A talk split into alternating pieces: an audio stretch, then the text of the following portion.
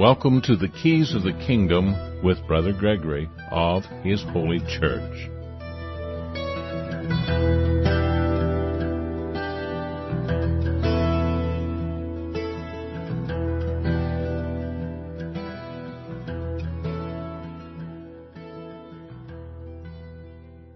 Well, welcome to Keys of the Kingdom. I'm Brother Gregory, and uh, we're going to again talk about the Kingdom of God, and we're going to look at Matthew chapter three. We did Matthew chapter one a couple of weeks ago. We did Matthew chapter two this morning.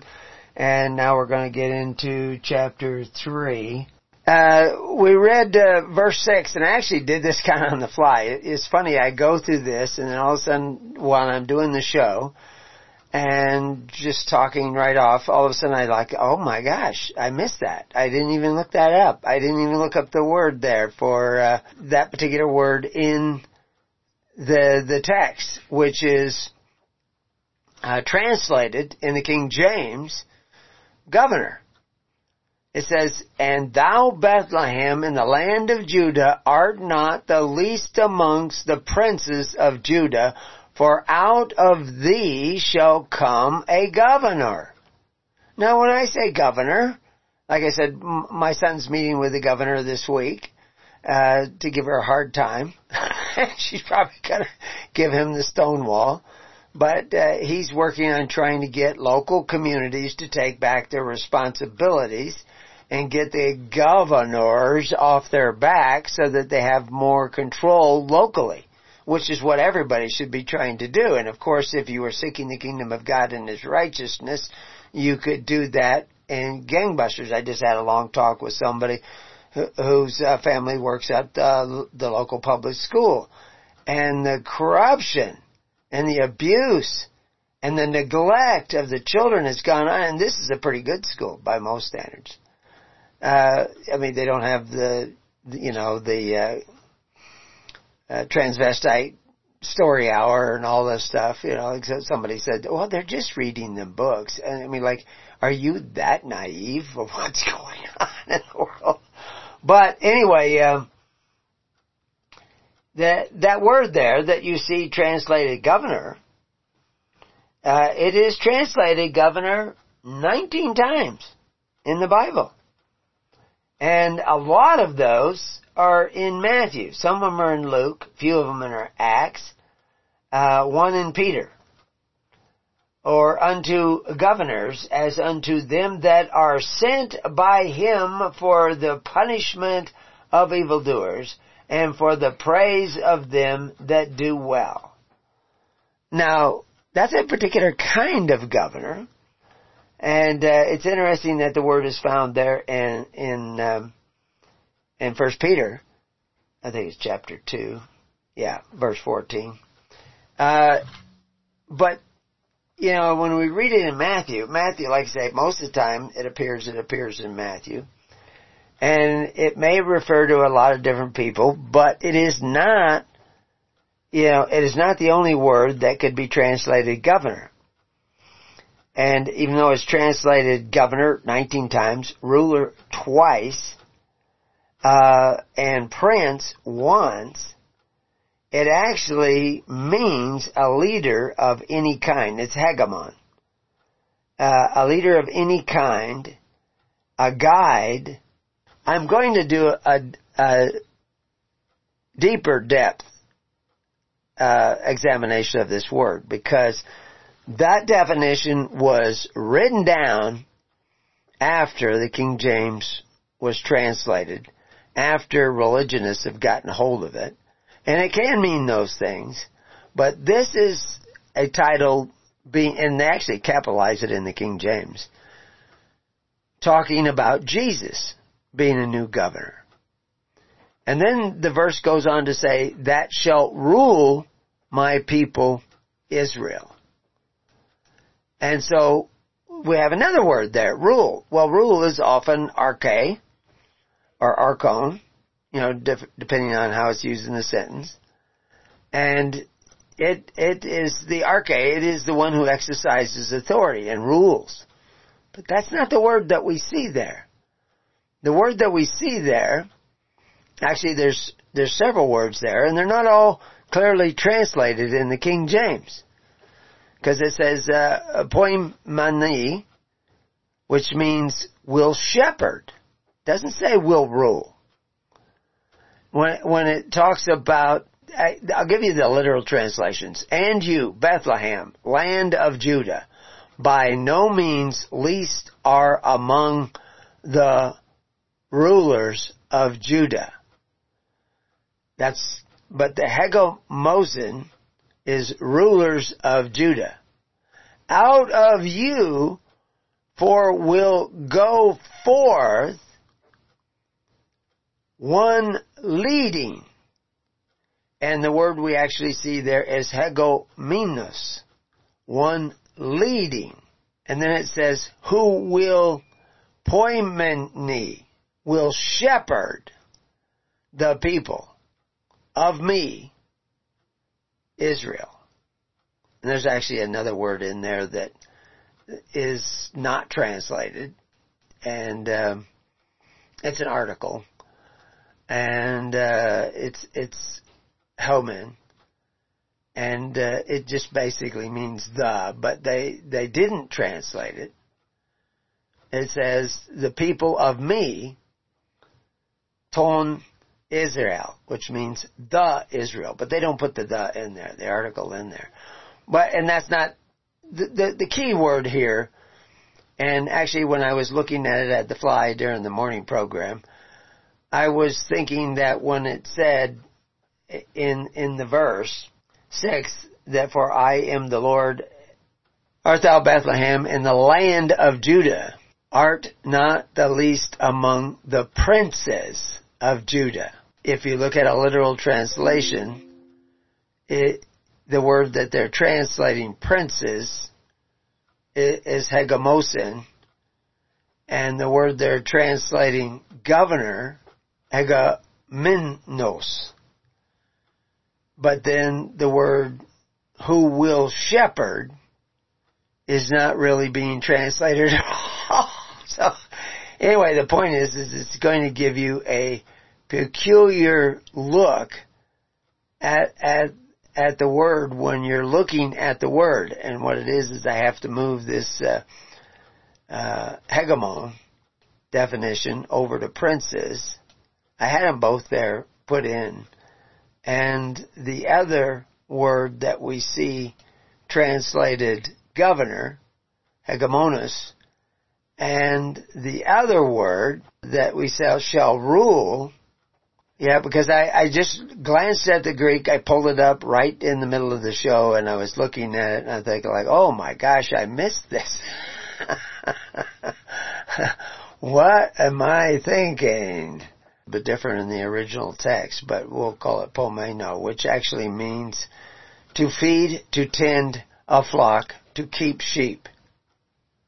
That's why it can be translated shepherd. But the King James only translates it feed six times, rule four times, keep cattle once. But it has to do with being a shepherd. And of course, David was a shepherd of the people. He was technically a ruler, but most of the time he was not ruling over the people. He tried to in a few places, but he repented of it, which is why he was a man after God's own heart. But uh, anyway, so uh, yeah, that's uh, that's a considerable misconstruing of what Christ's purpose was in coming, and, and the reference to the princes of Judah is a reference to Bethlehem, the la- in the land of Judah, are not the least among the princes of Judah. That, that first hegemon has to do with that word, which again still means leader amongst Judah, not ruler. For out of these shall come a governor. Doesn't mean governor. It means someone who can lead, but who will not rule, but shepherd the people of Israel. The people of the Israel. Now, why is that preposition important? The people of the Israel is because of the fact that Israel is not a geographical location. It's not a civil state, incorporated state. It's a people that are not bound together by contracts, covenants, and constitution, but a people that are bound together by faith, hope, and charity, by love for one another. Because we know those bonds will preserve a nation better. So anyway, we went back and, and looked at that. I'll still go back now that I have done that recording, and when we go, I'll go back to two and clean that up and make it a little bit more clear in the side panel.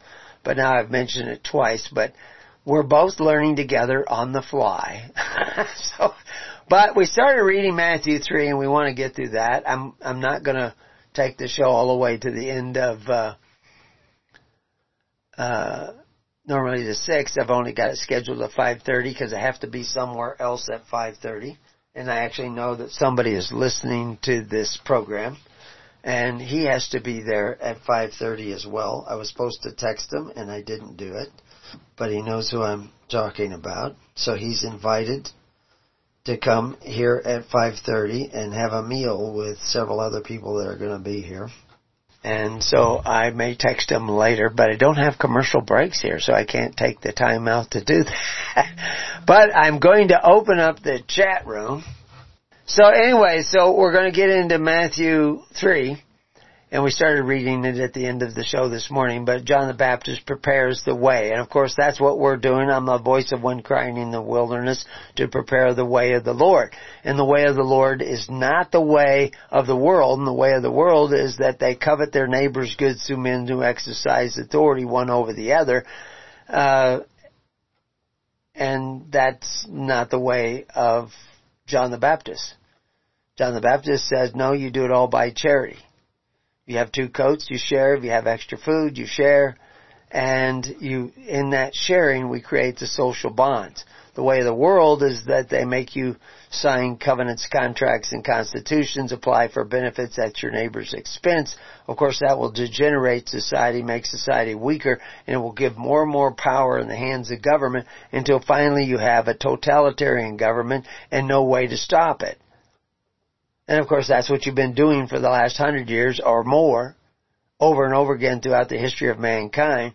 But we got a lot of people running around thinking that, oh, but I believe in Jesus. But they don't believe in Jesus. uh, and, and they're not hearing Jesus. They're just under a strong delusion. They're on an emotional journey. I was just listening to uh someone... I, I've saved it now so I don't have to leave it open. I should go. So we're going to see how how this all works into what John the Baptist was doing. It says, in those days, John the Baptist preaching in the wilderness of Judea and saying, repent, for the kingdom of heaven is at hand. And like I said, the word kingdom of heaven, uh, which I have a link to, to an article on uh, Kingdom of Heaven at our Society of Preparing You. The kingdom of heaven actually should best be translated the kingdom of the world. But if nobody tells you that, of course we will tell you that, and we will quote the Greek scholars who say that that's the best way to translate that particular word, that you might think that heaven is where you go when you die. But that would, of course, be crazy. That's not what heaven is all about. Now, you may go somewhere when you die, or at least your spirit goes. Your body will probably go in the ground. But um, the kingdom of heaven is the kingdom of the world, and it was for the living. Jesus said it was for the living, not for the dead. But everybody said, oh, no, it's, it's for after I die, because I don't want to actually change anything I'm doing today. I want to want to just have this guarantee of perfect happiness later on. And also, I want to feel righteous. I don't want to be righteous. I just want to feel righteous. And I want to go to a church that makes me feel righteous because it convinces me that that church is the one true church. The conversation I was having with somebody who actually lives in this county, uh, and I was doing it on Facebook, uh, is that, you know, he's saying, well, what makes you think you have the truth and we have to be a member? Well, you can't be a member of His Holy Church. You either follow Christ or you don't follow Christ. if you follow Christ and I follow Christ and somebody else follows Christ, well, we can all walk together. But I was pointing out that uh, First Corinthians makes it, uh, was it First Corinthians, Second Corinthians? I, I could look it up here pretty quick, but I want to do more stuff on the fly. But it talks about us not keeping company with the covetous. And who are the covetous? That's the people who uh, eat, uh, you know, uh, uh, through covetous practices. They don't practice pure religion. They, they practice public religion. So John the Baptist, until John the Baptist, everybody was trying to set up a utopia, a kingdom of the world, the new world order, through force. Everybody would sign up for this public religion or that public religion with the Temple of Jerusalem or the Temple of Roma or the Temple of the Parthenos or the Temple at Ephesus, which is the Temple of Diana. So they would sign up with these temples, and those temples would provide them with a social safety net uh, so that they didn't have to worry about when they were old. But of course, what you were supposed to worry about when you're old is that your children take care of you. And of course, if you if you remain barren and don't have any children and, you know, uh, whatever, uh, you can always help another family. You can be there for that family and their children, and those children will treat you like my family treated Aunt Fanny. Years ago, Aunt Fanny, I only have one picture of her, and she's wearing one of those long black dresses all the way down to the ground. She was a very erect, strong woman, but she helped my great grand, or actually, I think, well, she helped my great grandmother and my grandmother with their kids, but she never had kids of her own. She never got married and had kids of her own. But they took care of her till the day she died, because she helped somebody. You see, that's your social safety net. It creates the bonds in your social safety net. But people want to give that power over to a government, and they say, okay, we will pay in, and the government will take care of us. Well, the government don't love you, especially if you have to pay in. You see, but Christ and Moses created a government where you could pay in. You paid in locally, but you were a network, so it would go on up to the high priest, and then he would make a wave offering, and the excess that came up to him, he would spread out amongst the people who were the greatest needs in all the community. And it was kind of like a lottery, but it was a lottery based on actual needs and performance. Like if there was a battle and one particular group got hit hardest and lost the most sons in that battle, and they were having a hard time of it, or maybe the invading army came through that area, the wave offering would go to that area to help them reestablish themselves. And everybody wanted that network in existence because bad things could happen to anybody. And and they would need aid. And of course you say, well, how do you know that that's what... Well, we see it in Acts. We see dearths sweeping through the land of Rome. We know that as a matter of history, that there were shortages of food, shortages of money, breakdowns of the economy, wars and rumors of war, all just sweeping across Rome from time to time. And we have there recorded that there there was Paul and and Barnabas and Timothy taking supplies to these places and taking care of them. As a, the the faith emergency ministry auxiliary of the church. And then they, they saw, well, the Greeks are being neglected over here. We need to be able to get supplies and funds and things to them. So they said, okay, look out amongst yourselves and find seven men you trust. Well, they said, look, look out amongst yourselves, find men you trust. And they found seven men, and they appointed seven men. Well, hey, why seven men?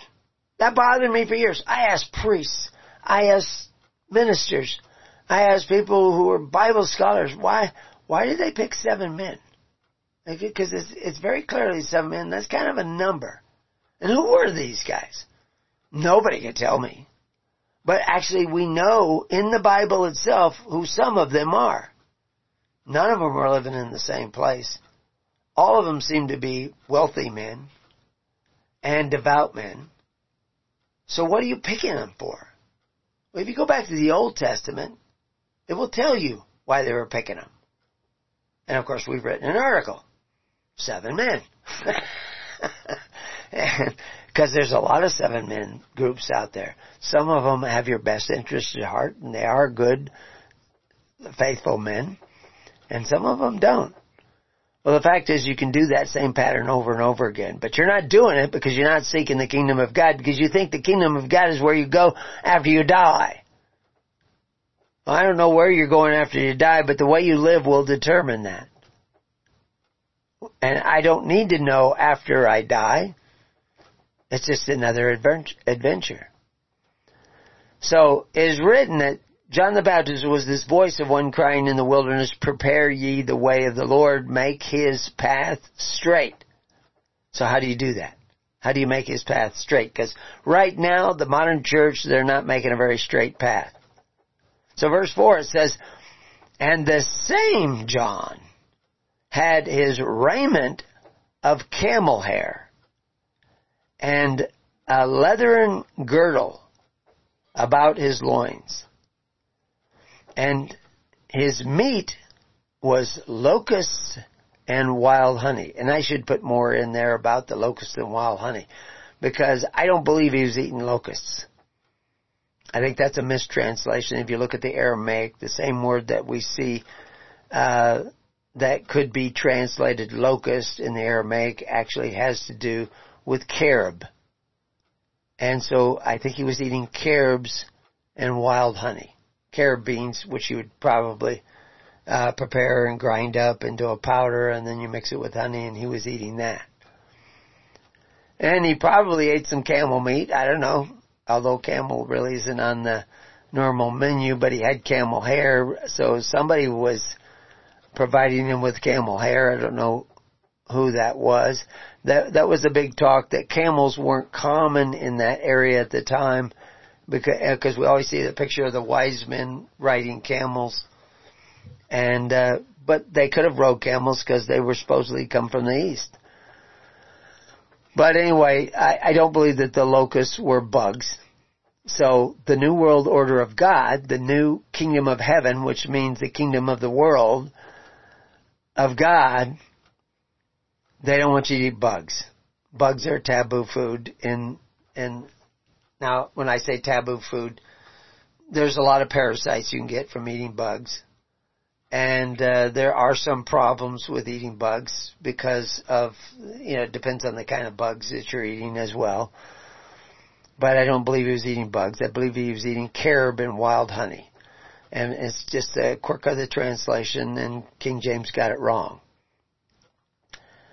Then went out of him Jerusalem and all of Judea and all of the region around about Jordan, and were baptized of him in the Jordan, confessing their sins.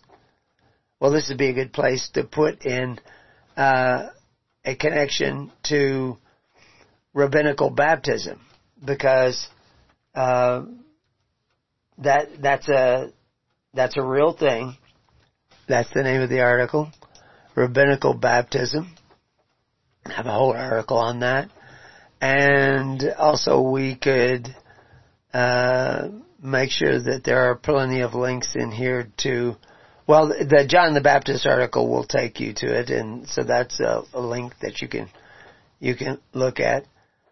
But baptism, again, the rabbinical baptism baptized you into the system, the social safety net of pure religion that was once practiced by Moses and the followers of Moses, which we call Israel. And and those people that rebelled against the system set up by Moses and tried to set up a system like the city-states with a central bank, which is what the golden calf was. Like we explained, you go look at graven images, article on graven images. You go look in Exodus where we talk about uh, the golden calf.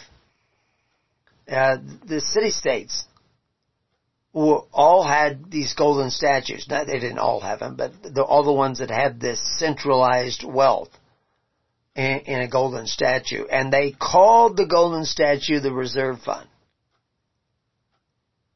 And, you know, that was a revelation when I heard that. And it was my son. I think he was like eleven or twelve. And he would go with me to work. And uh, because they're all home taught. And he was sitting there reading a book uh, that was the, I think it was the Punic Wars. And uh, in it, it was talking about, or Peloponnesian Wars, Peloponnesian Wars.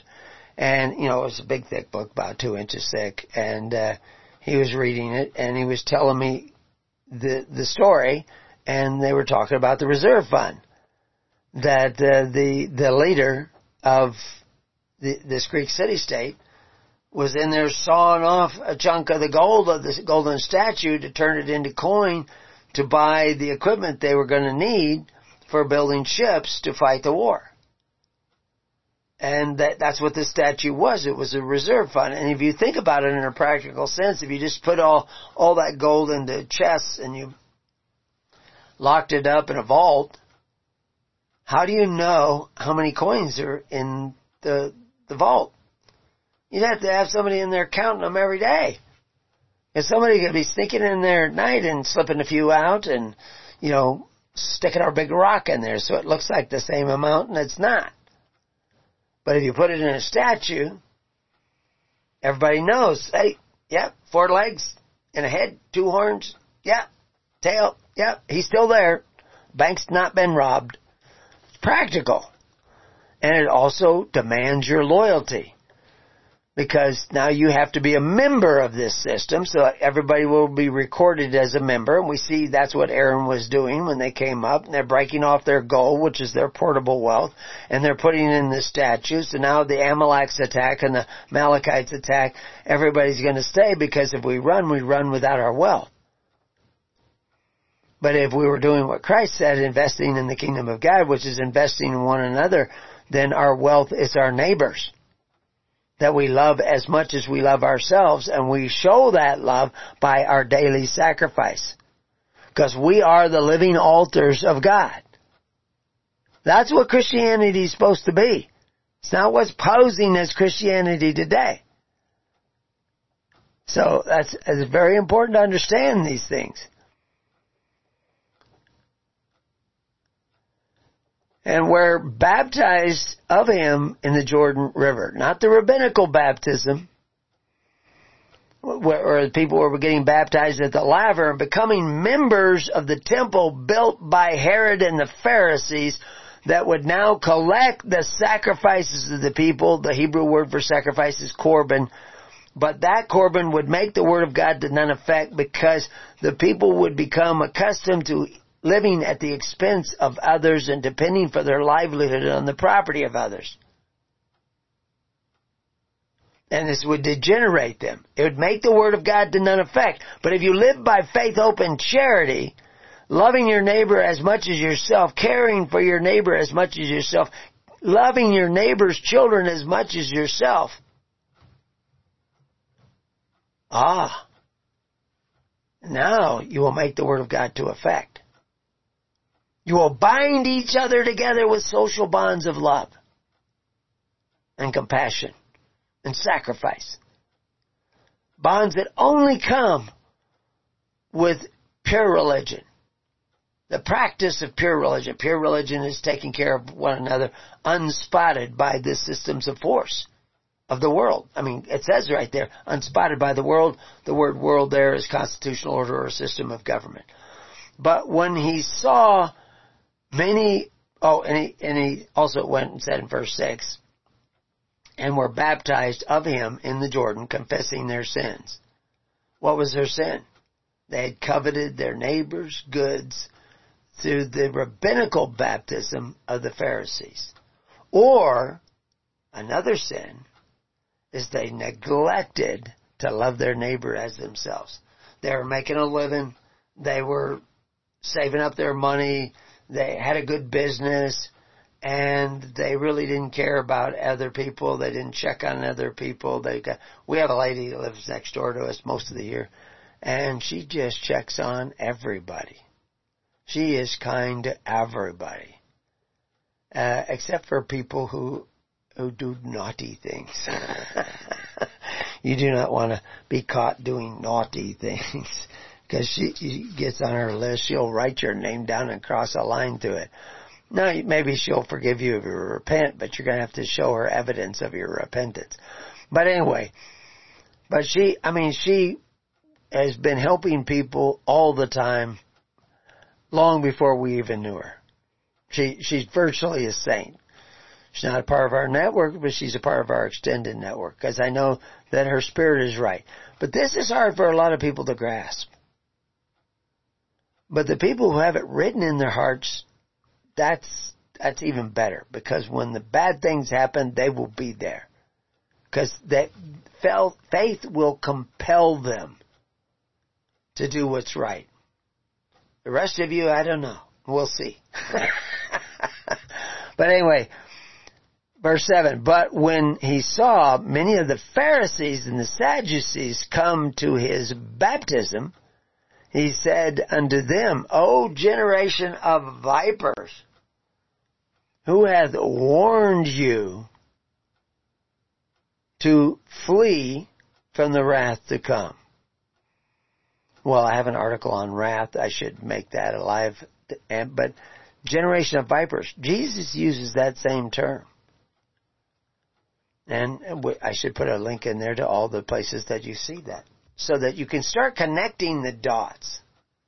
Because he thought, why is the Pharisees and the Sadducees this generation of vipers? Because they set up the system of Corbin that does not operate by charity. It operates by force. It's legal charity. And because that's making the word of God to none effect, it's turning Israel into perfect savages. Well, they will be happy to crucify an innocent man rather than lose their social welfare system and have to go to a system based on faith, hope, and charity.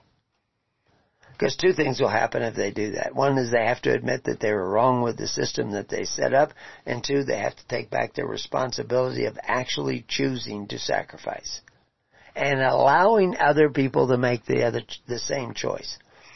So verse ten, and now also the axe is laid unto the root of the trees.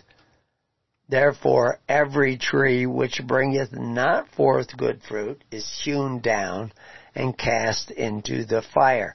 Again, that word fire, I, I talked this morning about a consuming fire or hellfire. What is that consuming fire? And and to pierce people with an arrow. Is what is that arrow made out of? If Christ pierces people with an arrow, what is the arrow made out of? It's made out of the utility of God's love. That's what it's made of. That's the hint. I won't I won't explain it more than that. I indeed baptize you with water unto repentance. Unto repentance. Unto the hope that you will repent. Think differently. And of course, thinking differently is to make this commitment to live by faith, hope, and charity. And as you continue to live by faith, hope, and charity, that will make a difference to you. It will open up your heart and your mind to the resonance of God, to the revelation of God. But he talks about the axe laid to the, the tree. That is a quantum event. You know, I was trying to think of a word. I was thinking, okay, would we say astronomical event? Because there will be some astronomical events. There's astronomical events every day.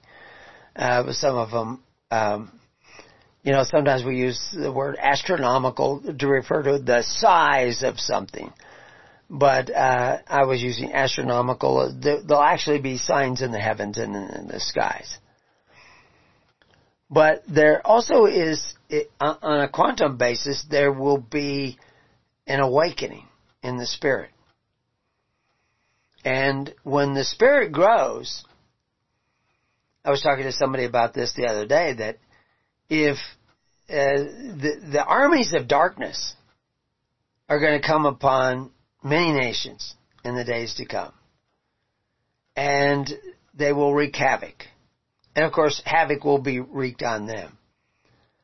But the light, they're the armies of darkness, and the one thing that will defeat them, it's not better weaponry or whatever, but it's it's the the power of the light, because they're the army of darkness, and light defeats them.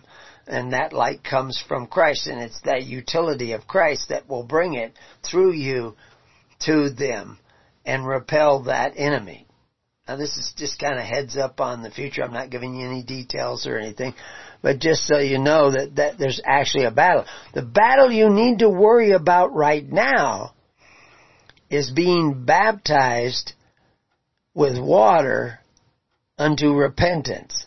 See, but when the people were getting him baptized, they were starting to do what John the Baptist was saying, which was, no, you're not going to take care of one another through force, or through what Jesus would later call the Corban of the Pharisees. You're going to take care of one another through sacrifice, free will offerings, like it was supposed to be from the beginning. And that is a process where you begin to do that more and more. In order to do that more and more and do it well with righteousness, you need to come together in congregations so you know who you're giving to, and how the funds are being handled, and who's being helped, and who's being weakened. But that's that's up to you to organize yourselves. I've given you the basic template. Christ gave you the basic template. I just pointed it out. But you get baptized so that you move unto repentance, a changing of the mind. Because you don't know what to change your mind to. I mean, you may have an idea. We've talked about it and everything. But to really, you want God to change your mind. That spirit of revelation to change your mind. You want that re, uh, un, the changing of your mind to be written on your heart and upon your mind. That's what the prophecy is. That's what Christ is bringing us. So that God will write right on your particular heart, particular message for you. Now it will be in conformity with the whole message, which we talk about in generalities. But you will actually know what to do in a specific moment or, or, or time. But you have to actually act upon it, because you have to be a doer of what God is showing you. And they may be little things, they may be big things. But that begins to set up this process of repentance, the process of revelation, the process of resonance with the Spirit of life. Because that love will give you the protection. You know, and it's not about protecting you, it's about serving God. Though he may slave me, slay me, I shall serve him. That's that's the attitude that you have. But he that cometh after me is mightier than I, whose shoes I am not worthy to bear. He shall baptize you with the Holy Ghost and with fire. That fire is what stops the, stops the army of darkness. When we associate fire, we associate it with light. But it's an actual light that burns, that will keep evil at bay. Because, I mean, it burns to evil. To those who want, who love the darkness and, and are embracing the darkness, that fire is a scary thing. And the Holy Ghost is what brings that fire. The Holy Spirit brings that fire so that it passes through you. You have no control over it. It's the Holy Spirit, but it's you giving the Holy Spirit control. Not my will, but thine be done. So verse twelve. Whose fan is in the hand, and he will thoroughly purge his floor, and gather his wheat into the garner, but he will burn up the chaff with an unquenchable fire. Again, a fire, unquenchable fire, the consuming fire, the hell fire. These are all basically the same metaphor that's going to burn up the chaff. But his the fan, that has to do with winnowing. When you take grain, and you, it, you know, I've done this where I've gone out and harvested grain, thrashed the grain, barley it was. I've done it with wheat as well, but barley. And then you, on a windy day, you toss it up in the air, and the grain is heavier. It falls down, but the chaff blows away, and you clean it that way. Now, you, of course, you can. You can create a combine that blows its own fan, and and thrashes the weeds, and it will do, but you're separating the chaff away from the wheat or the barley. Barley, the, the, the chaff is a little bit more stubborn, but, but it's one of the earlier grains. So, he says that the, the fan is in his hands, and uh, he will purge the floor. He'll blow away the chaff. The chaff is not what is valuable. It's the wheat that's valuable. And, of course, some of the seeds that will grow up with that need to be also blown away uh, because you don't want to put those seeds back into your field. And then it says in verse thirteen, "Then cometh Jesus from Galilee to Jordan unto John to be baptized of him. But John forbade him, saying, I have need to be baptized of thee, and comest thou to me? And Jesus answereth, said unto him, Suffer it to be so now, for thus it becometh us to fulfill all righteousness.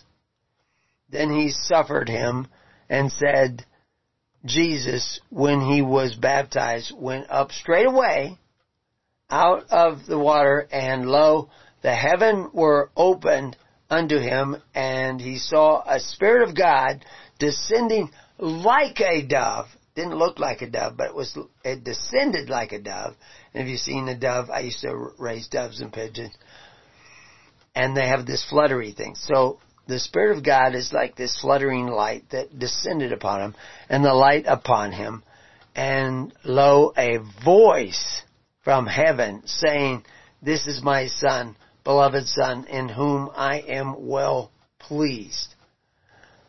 So, that's what, now I don't know who all heard that voice, uh, but the, there seems to be a report that more than one person heard it, and this is saying that this is the Son of God. Now, the idea of Jesus being the Son of God is not so strange, because all of Israel thought of themselves as the children of God. But to say this, my beloved Son, is starting to say that he's going to be called the Son of God. We just know that a voice from heaven, and the Spirit of God descended on him like a voice. But at that point, all the abilities that Jesus had were magnified. And now he walked with an additional spirit. That's a real thing. But uh, I don't expect people to believe it. I'm just trying to I'm trying to put this biblical story into the context of what is really going on. John baptized uh, John the Baptist was the son of someone who was literally one of the acting high priests of Judea, one Zacharias. Now Zacharias, uh, according to some, died in a place that the priests couldn't just walk into. They could go into the court and they could go into different areas, but he was in a place that they couldn't just walk into. So it was beyond a certain veil. And finally, when they went in there, they supposedly find him. And um, what I should do, because I have this already, I have a link in chapter one, that is the Gospel of James. And and uh, I also have a page on Origen.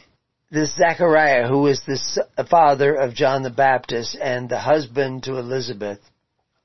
And if you go to Origen and you read that, it, John the Baptist was the son of Zechariah, who was literally one of the acting high priests of Judea. Origen suggests that Zechariah, mentioned in Matthew twenty-three thirty-five, may be the father of John the Baptist, and not, there's another Zechariah farther back who was also murdered, but this is not, I don't believe it's the one. I believe it is John the Baptist's father, and there's a lot of reasons for that.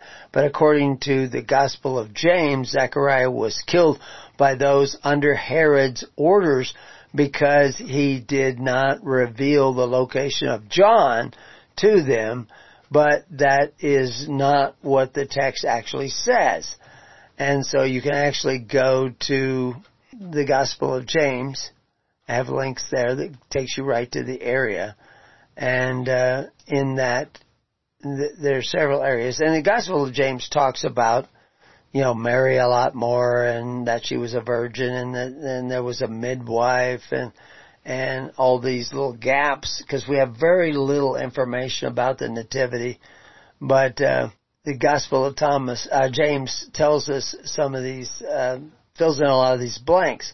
What was going on at that time? And like I said, the Sanhedrin, there was, we know historically that the Sanhedrin walked out because of corruption. You got corruption in your government. I was hoping that the, uh, the, the, that the Congress of, or the Senate of Oregon would walk out during the Article two, Section twenty-two repeal. It was put in there by the people, but the legislature got it moved out with the help of the fake news and false information that they actually passed a measure that supposedly make things better, but it actually opened up a door to millions and millions and millions and millions and millions of dollars in corruption going to the corrupt leaders of your government, both Democrat and Republican. Yeah, the Democrats were in greater violation of it. But they, by allowing that to change, they sealed the fate of the Oregon state legislature and the Oregon state government, that it will be burned with a consuming fire now. And I know people who are all for their rights and their freedom, and they, they, they, of course, they went to public school and learned about the Constitution, so they know literally nothing about the Constitution. They have put on courses about the Constitution. They don't know what they are talking about, because they were, they were dumbed down almost a generation ago. And before they were dumbed down, their parents were dumbed down. And before their parents were dumbed down, their grandparents were dumbed down. You have to go back and actually learn what was going on in history at a given time. And then, and then you, you also need to have a peripheral knowledge around history. You know, like the history of law, the history of legal systems, the history of languages, because words are changing over time. Laws are changing over time. And that's what we're trying to bring you. And there's lots and lots of pieces of the puzzle. And if I say something that somebody disagrees with, fine. I will explain it later on. And of course, that's why we have this afternoon show where people can raise their hand and ask questions. But I really am, a lot of our regular listeners are, have, uh, I've had the questions answered already. So anyway, in the Gospel of Thomas, uh, and what is it, chapter twenty-three, I know Herod sought to for John and sent officers t- to Zacharias. This is what it writes in the Gospel of James, saying, "Where hast thou hidden thy son?"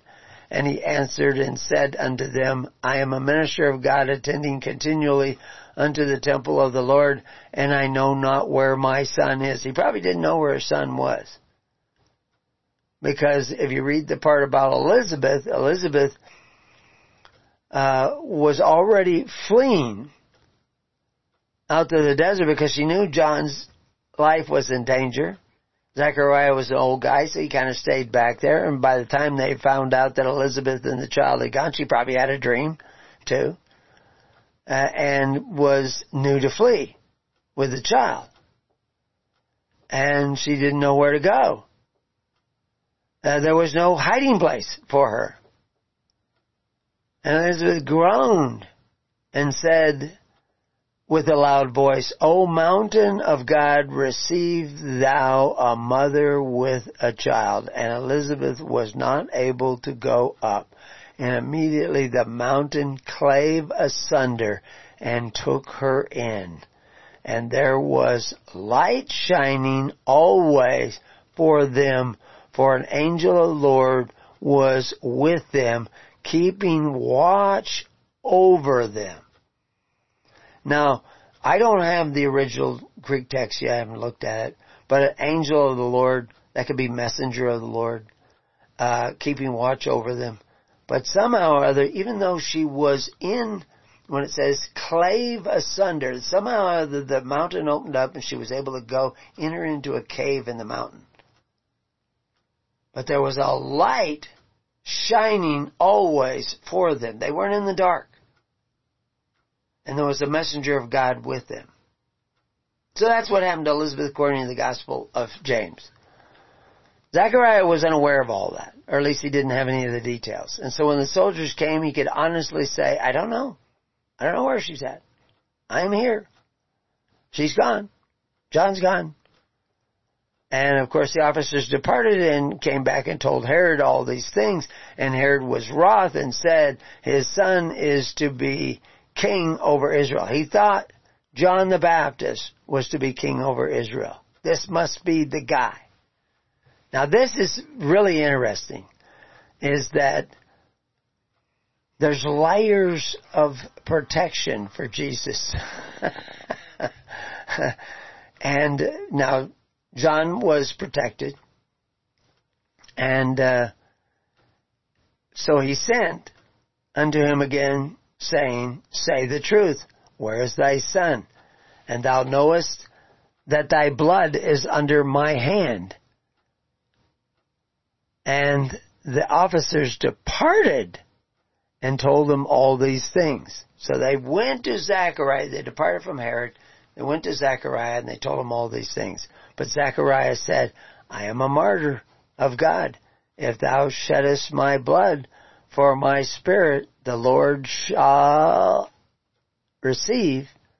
Now, actually, this this copy, that's probably sh- is the word shall. I need to fix that. I'm making the note here.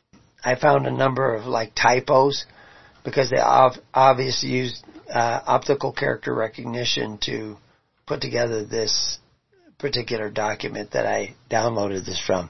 Pretty sure that's supposed to be shall receive, because thou sheddest innocent blood in the forecourt of the temple of the Lord. So it says forecourt. That's a translation again.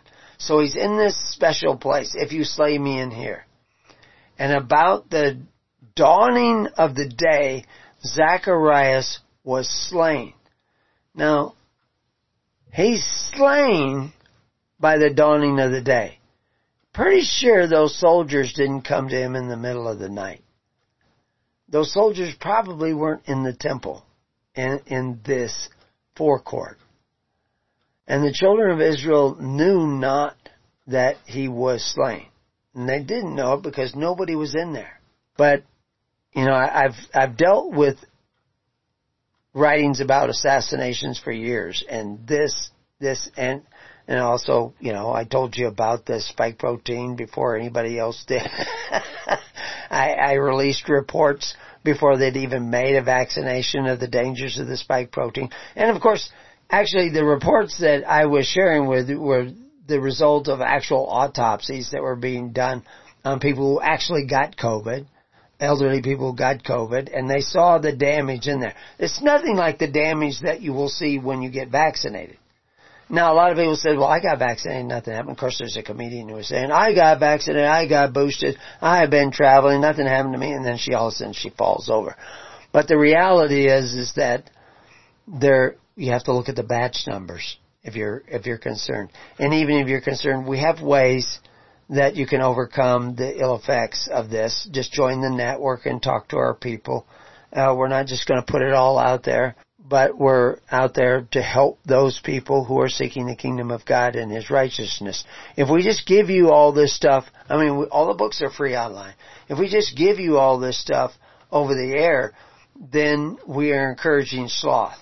We are encouraging you to be zealous in pursuit of the Lord. Join a congregation, become a part of a network, and uh, start seeking the kingdom of God and His righteousness. You can't just depend on me. You have to actually create a network where you become a part of these viable congregations in order to have those congregations come together and become a viable republic in the heart of the New World Order, which is what Christianity became. So, Zacharias, uh, the priests entered in at the hour of salutation and the blessing of Zacharias met them not, according to the manner that he would normally meet them. He didn't come out to meet them. And the priest stood waiting for Zacharias to salute him with prayer and to glorify the Most High. But he didn't come. But as he delayed to come, they were all afraid, and one of them took courage and entered in. So he had to go in. He was deeper into the temple. And he saw beside the altar congealed blood, and a voice saying, Zacharias has been slain, and his blood shall not be wiped out until his avenger come. And when he heard the words, he was afraid, and went forth and told the other priests. And they took courage and went in and saw that which was done. And the panels of the temple did wail. And they rent their clothes from the top to the bottom. And his body they found not.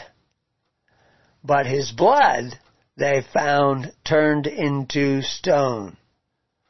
And in other words, it congealed and become hard. And they feared and went forth and told all the people that Zacharias was slain, and all tile tribes, that's probably another word there, of the people heard it. I'm, I'm going to have to look for, maybe I can find the Greek, and we'll take a look at some of this in the Greek. And they mourned. I assume it was written in the Greek.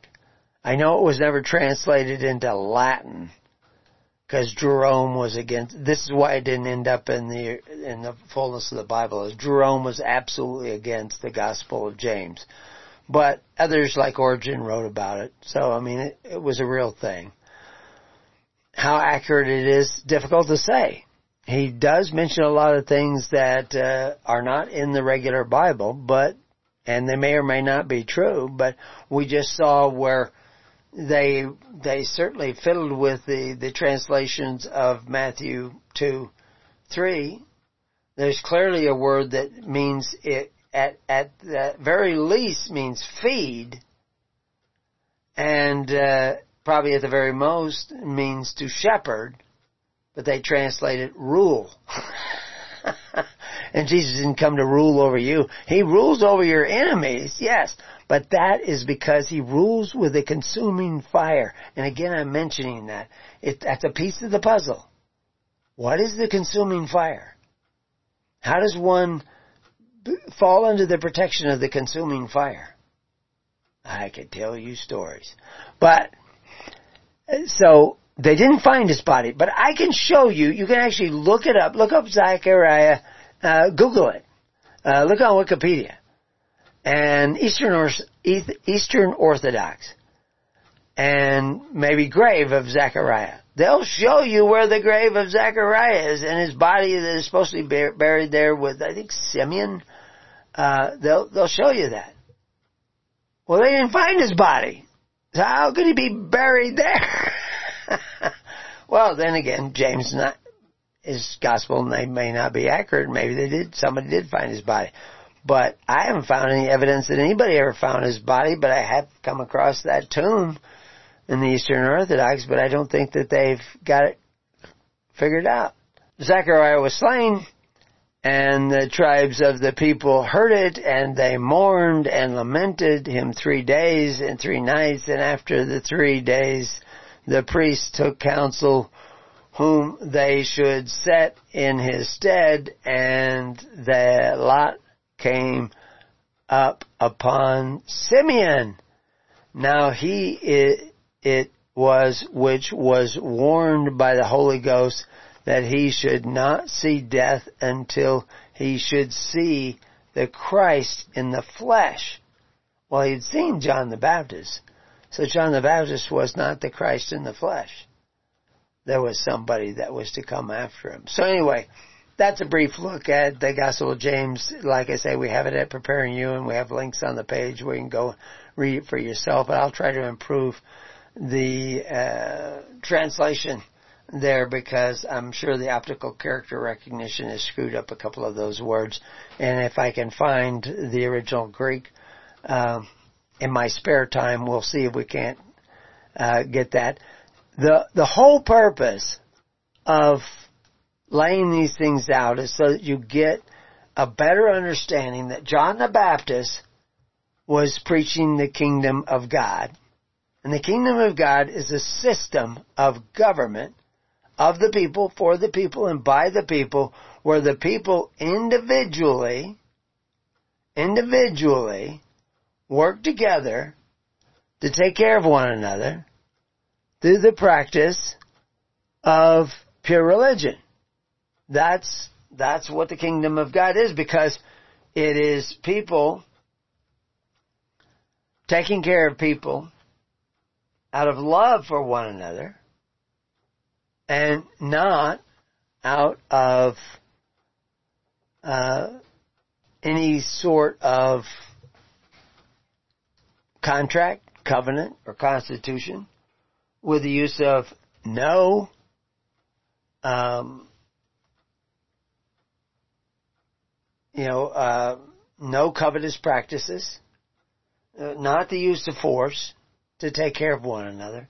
And we see that that's what Paul was doing, Barnabas was doing, Peter was doing. They were taking care of the needy of society. And, of course, locally people were doing that, but occasionally they needed more help. And it came through the church, because the church was in the business of rightly dividing the bread from house to house, providing that social safety net of righteousness for the people who were seeking the kingdom of God and His righteousness. And that's what the kingdom was all about. And if we, if all the people who said they were Christian, if all the churches who said they were Christian churches were working at this diligently night and day, you would not be having this concern about Biden in the White House, Trump in the White House. You would not have this rising debt. Uh, you know, if all the Seventh-day Adventists were actually understood the seventh day and the Sabbath, just that alone would probably have turned the tide. It definitely would have turned the tide if all the people who said they were Christians were actually keeping the Sabbath, which has nothing to do with Saturday. It has to do with working six days and then taking the rest that you earned. It is absolutely about not borrowing from the future through covetous practices that will curse your children with debt, which is exactly what you've been doing. So you need to repent of that, turn around, and go the other way.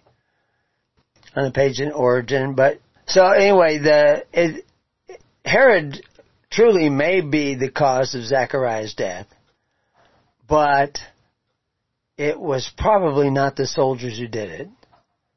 It was probably some of the priests who would have gotten access and got, been able to slip in there, knew how to get behind the.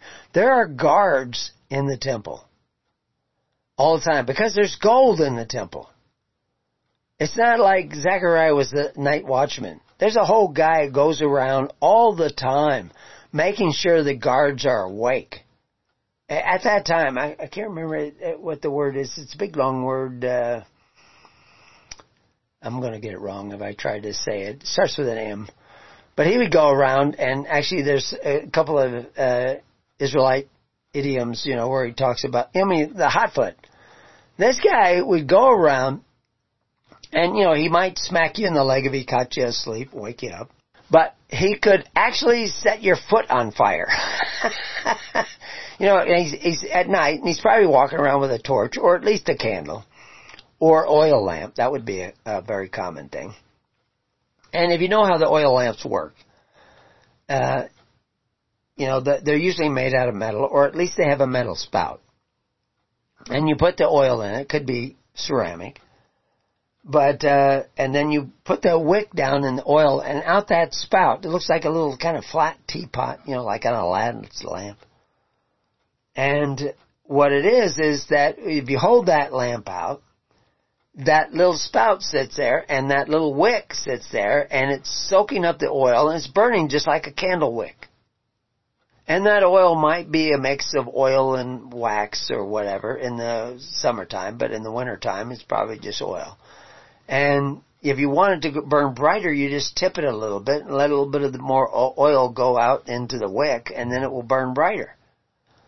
Well, that's how you're getting around. You're walking around with this little lamp. Okay, there's a guy who's supposed to be on guard, and he's falling asleep. Well, you just go up to him, and, and you drip a little bit of oil on, on his foot, and, and you drop a few, you know, there'll be a little flame of oil drop down there, and his foot will catch on fire. He won't go to sleep so quick next time.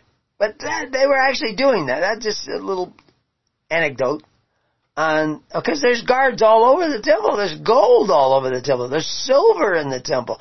There's artifacts in the temple. That they, there's all kinds of guys around. The soldiers aren't going to be left inside. The soldiers aren't in there. But somebody's in there. There's guards in there. There's priests in there. There's priests coming and going. And they can walk right past the guards. And maybe maybe the guy who normally sets the people's foot on fire if they fall asleep, you know, it's kind of like all the cameras were not functioning. That was some, somebody turned them off. Somebody could come in and say, you know, I heard some noise over there. I want you to go down there at the far end of the temple and check that out.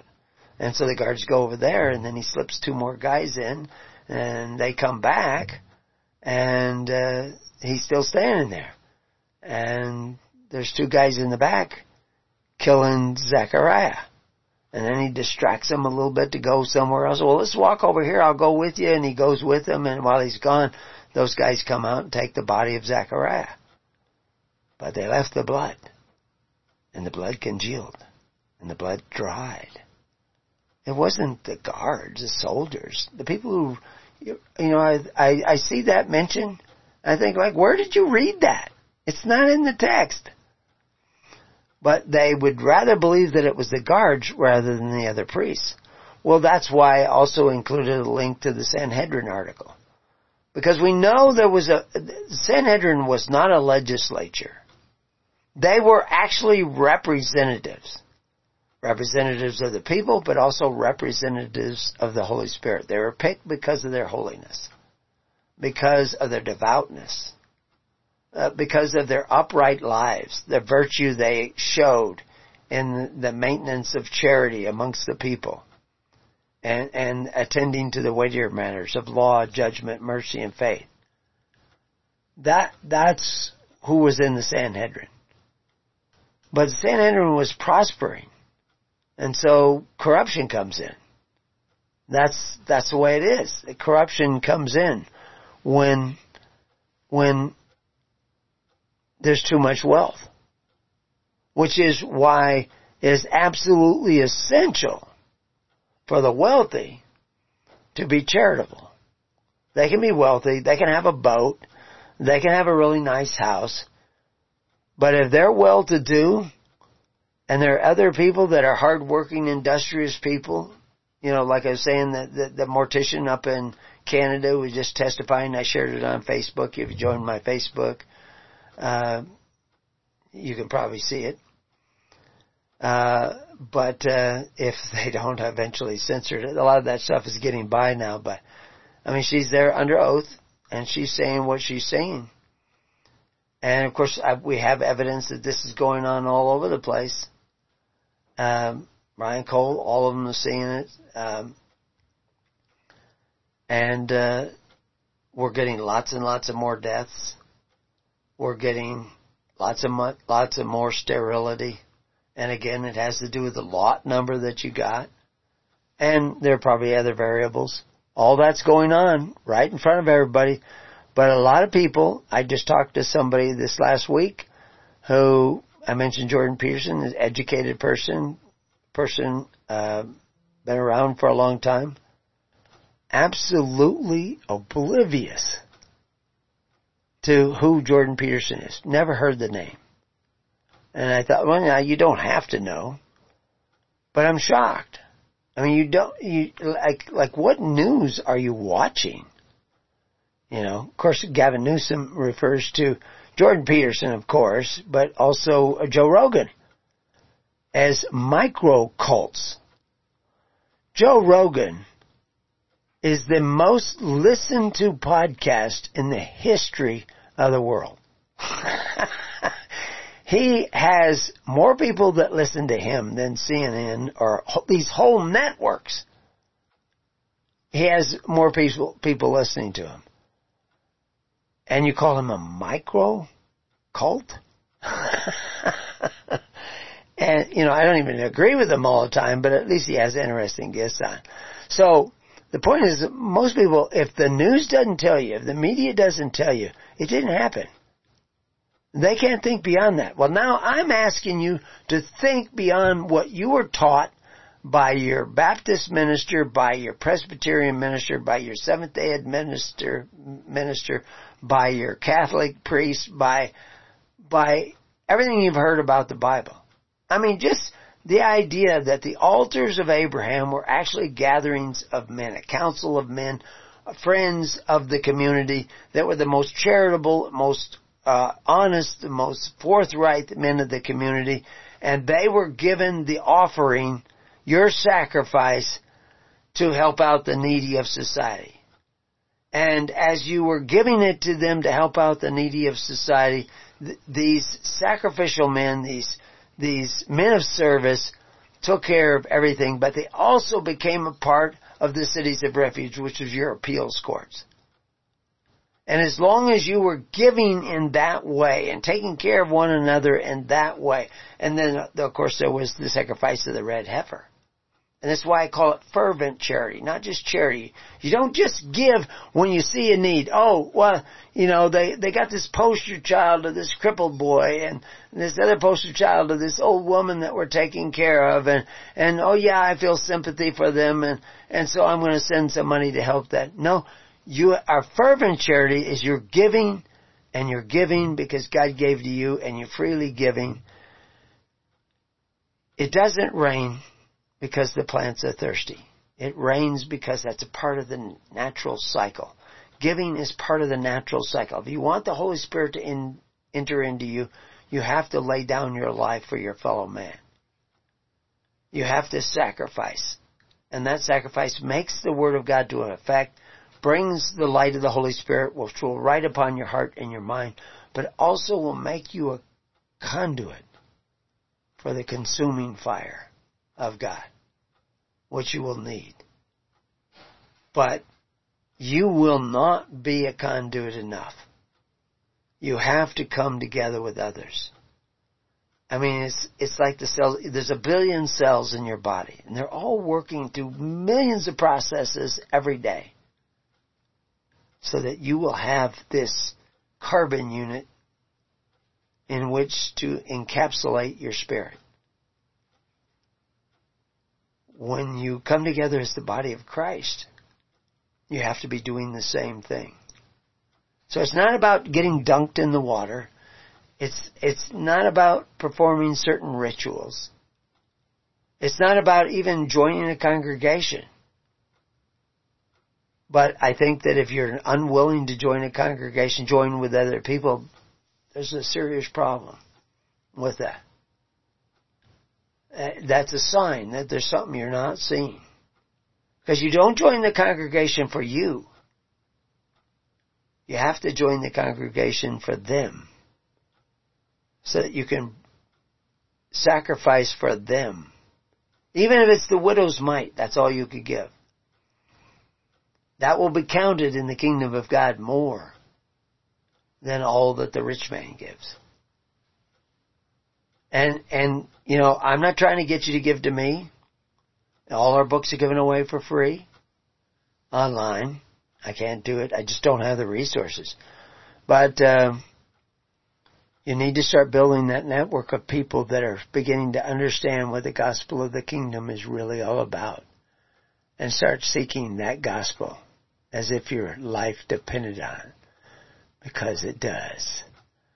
So anyway, I also added to my article on evil and uh, I could go into that. Uh, I think I will, rather than, it's not completely finished, but maybe we'll come across a few things and it will, uh, it will stir my imagination. And then when I go back over this recording, I will add to it. But, uh, I had a page up on evil and I've even linked to it, but really I think it only had a couple of definitions on it. Didn't really have much on it. And so I, I revisited it, and it, it starts off, we can and should certainly ask the question, what is evil? And of course, evil is the absence of light. But it's also what happened. It, it, evil will include the cockroaches that come out in the dark. And the fact that they will eat your, a hole right through your cereal box and eat all your cereal. Although the cereals, they'll probably get more nutrition from eating the box. Depending on what cereal you buy. Maybe it's their granola. Uh, the Greek word translated into this English word evil, uh, there's uh, there's actually numerous of them. They're not just one single word. And it's very interesting what words they are translating and where they show up. And you can't tell that just by looking at the English. And I don't expect everybody to learn the Greek or the Hebrew. But which is why we've created Prepare and Use, so that I can go through these studies and give you kind of a, you know, we'll, we'll fly low over the text, and so that you can see that, oh, wow, that's interesting. But really, seeking the kingdom is going to be what you do after the show is over. What, what you're going to do with your life. But we're, we're just telling you about this so that you, you are encouraged in this different view of the kingdom. Because that, that what, that's what we're trying to do, is bring you to a different view of the kingdom of God and His righteousness. Because that's part of the repentance. You need to know what the kingdom of God looks like in order to find it, and you're supposed to be seeking it. So the inspired authors of this sacred text chose specific words to place in the original text to describe what they meant to say, share, and pass down to us. Other men came along and translated it, and they said, oh, this word means this, and this word means that, except sometimes this word means this, and sometimes the word means that. And they may be accurate, but it also gives fuel to other sophists to come through and manipulate the translation so you do not actually see what the author really meant. He chose particular words, and they didn't all mean exactly the same. So like I said, we're going to fly low over this and take a look at some of these words and find out what the inferences of why they use this word here and why they use that word there. And of course, there's no end to this, because there's these words show up hundreds of times. Now, the one that shows up mostly as evil is paneros. And it's a pretty common Greek word. It appears seventy-six times, and normally is translated evil, but is actually defined as full of labor, or even a bad condition. Well, the bondage of Egypt was full of labor. And, and of course, when they were taken off to the the bondage, you know, the captivity of Babylon, that was full of labor too, and they didn't get to keep all their labor. They were in bondage. They got to keep some of it. They built some houses. They, they, they raised children and everything, but they were in captivity until they finally were allowed to leave in the time of Ezra, and they were going to go back to their homeland. But now this is the question, were they still in bondage, just in a farther away place? Were they still going to have to pay tribute? Because if they had to pay tribute, they're in bondage. And so, but we'll look at that when we finally go back to Ezra. But we need to get some of these, some more of these epistles, and more of these gospels out of the way. So, the word paneros is actually translated grievous in Revelations uh, sixteen two, and it, which says, and the first went and poured out his vial upon the earth, and there fell a noisome and grievous sore upon the men which had the mark of the beast. So there's this mark of the beast, and there's these men that are given a noisome and grievous sword. Well, there's all kinds of interpretation of this. It's going to be a chip, and then the chip is going to rupture and cause a sore and everything. But the word grievous there is actually means literally full of labors. That's literally what it means. In Revelation sixteen two, we see this uh, th- this word noisome word there, but I do talk about it. The word noisome describing this sore is kekos, meaning of a bad nature, not such as it ought to be, or of a mode of thinking, feeling, acting, base, wrong, wicked, even tr- troublesome or injurious, pernicious and destructive and baneful. According to Webster's Revised Unabridged Dictionary, the word noisome does mean noxious to the health, hurtful, mischievous, unwholesome, insalubrious, and destructive. The problem is that kakos is only translated noisome once and is translated evil forty times.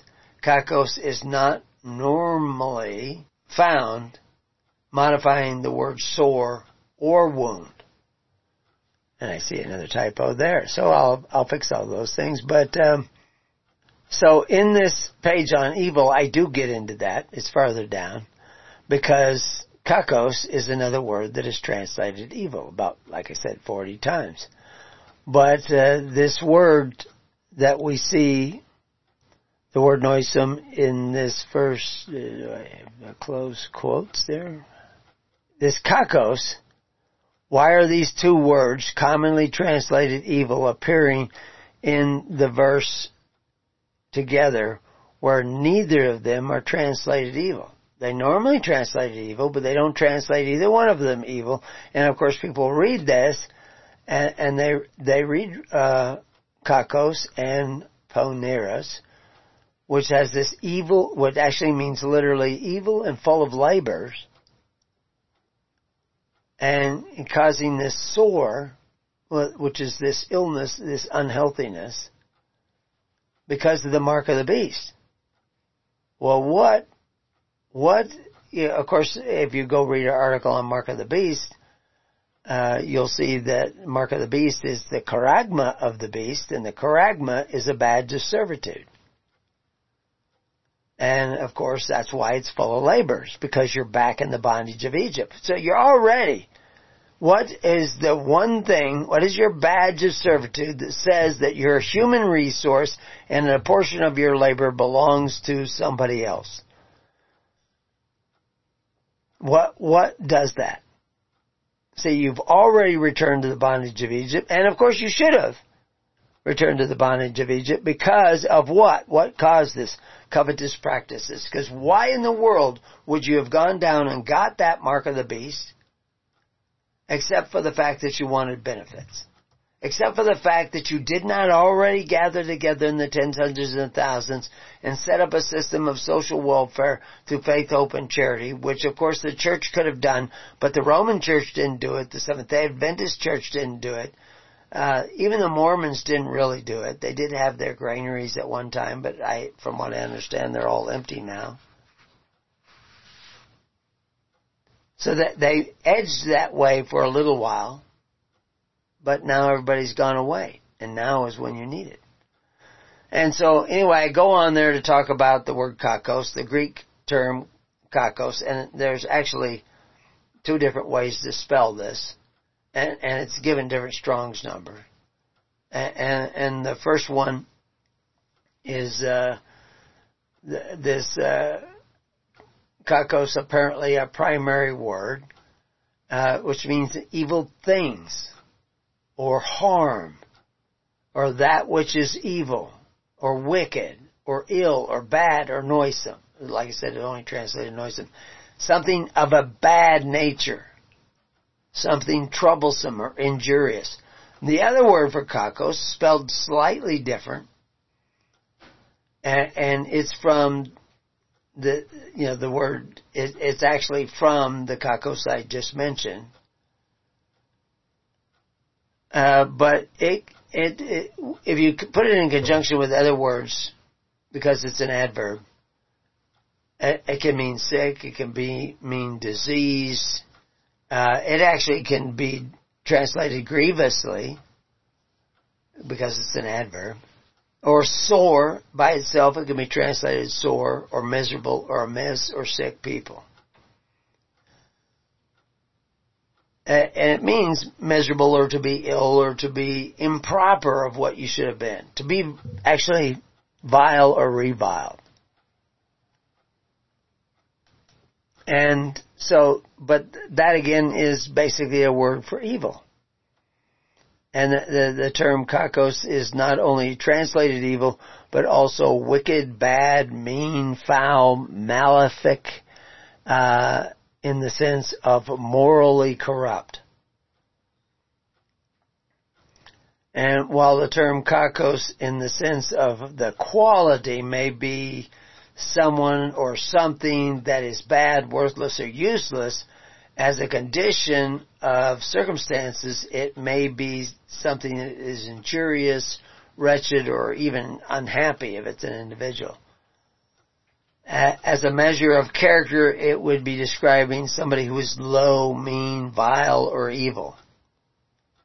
And reading the, the use of the word in context will often tell us which one we're talking about. But then there's numerous compound words that has the term kakos in it. Kakopoios, which is an evil doer. Or kakopoi, uh, which is someone who will do evil. It's a verb meaning to do evil. Uh, and then there's uh, words that have to do with oppression. Kakocheo. And uh, kakoathea, which is someone with bad character, deprived, uh, depravity of the heart and life, a real jerk. And, and kakolegio, which has to do with speak, logos, legio, speech, so that they speak evilly. And uh, or someone who's just suffering evil. There's other compound words that go on, you know. Uh, kakopathio, uh, to suffer or endure evil.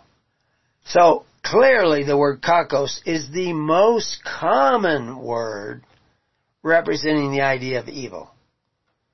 And the word uh, that we see, paneros, does mean evil, but specifically has to do with something that is full of labors, like the bondage of Egypt. It, it is putting burdens on the people. Because, see, going back to the bondage of e- Egypt is evil. Putting your brother into the bondage of Egypt was evil. And so that is the distinction. Kakos has lots of meaning that are surrounded with evil and wickedness and, and bad and mean and foul and all this stuff.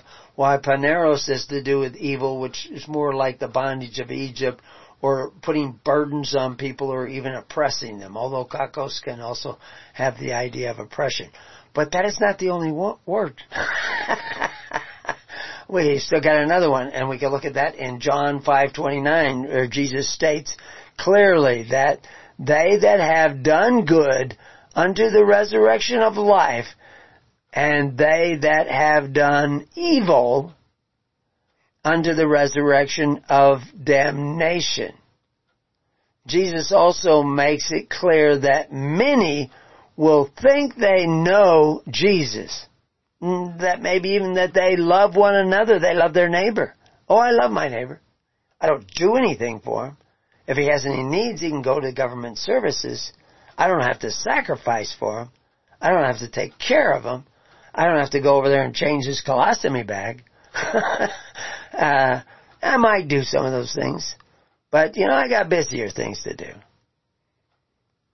But he doesn't really love his neighbor, because to really love your neighbor means you have to be there for your neighbor.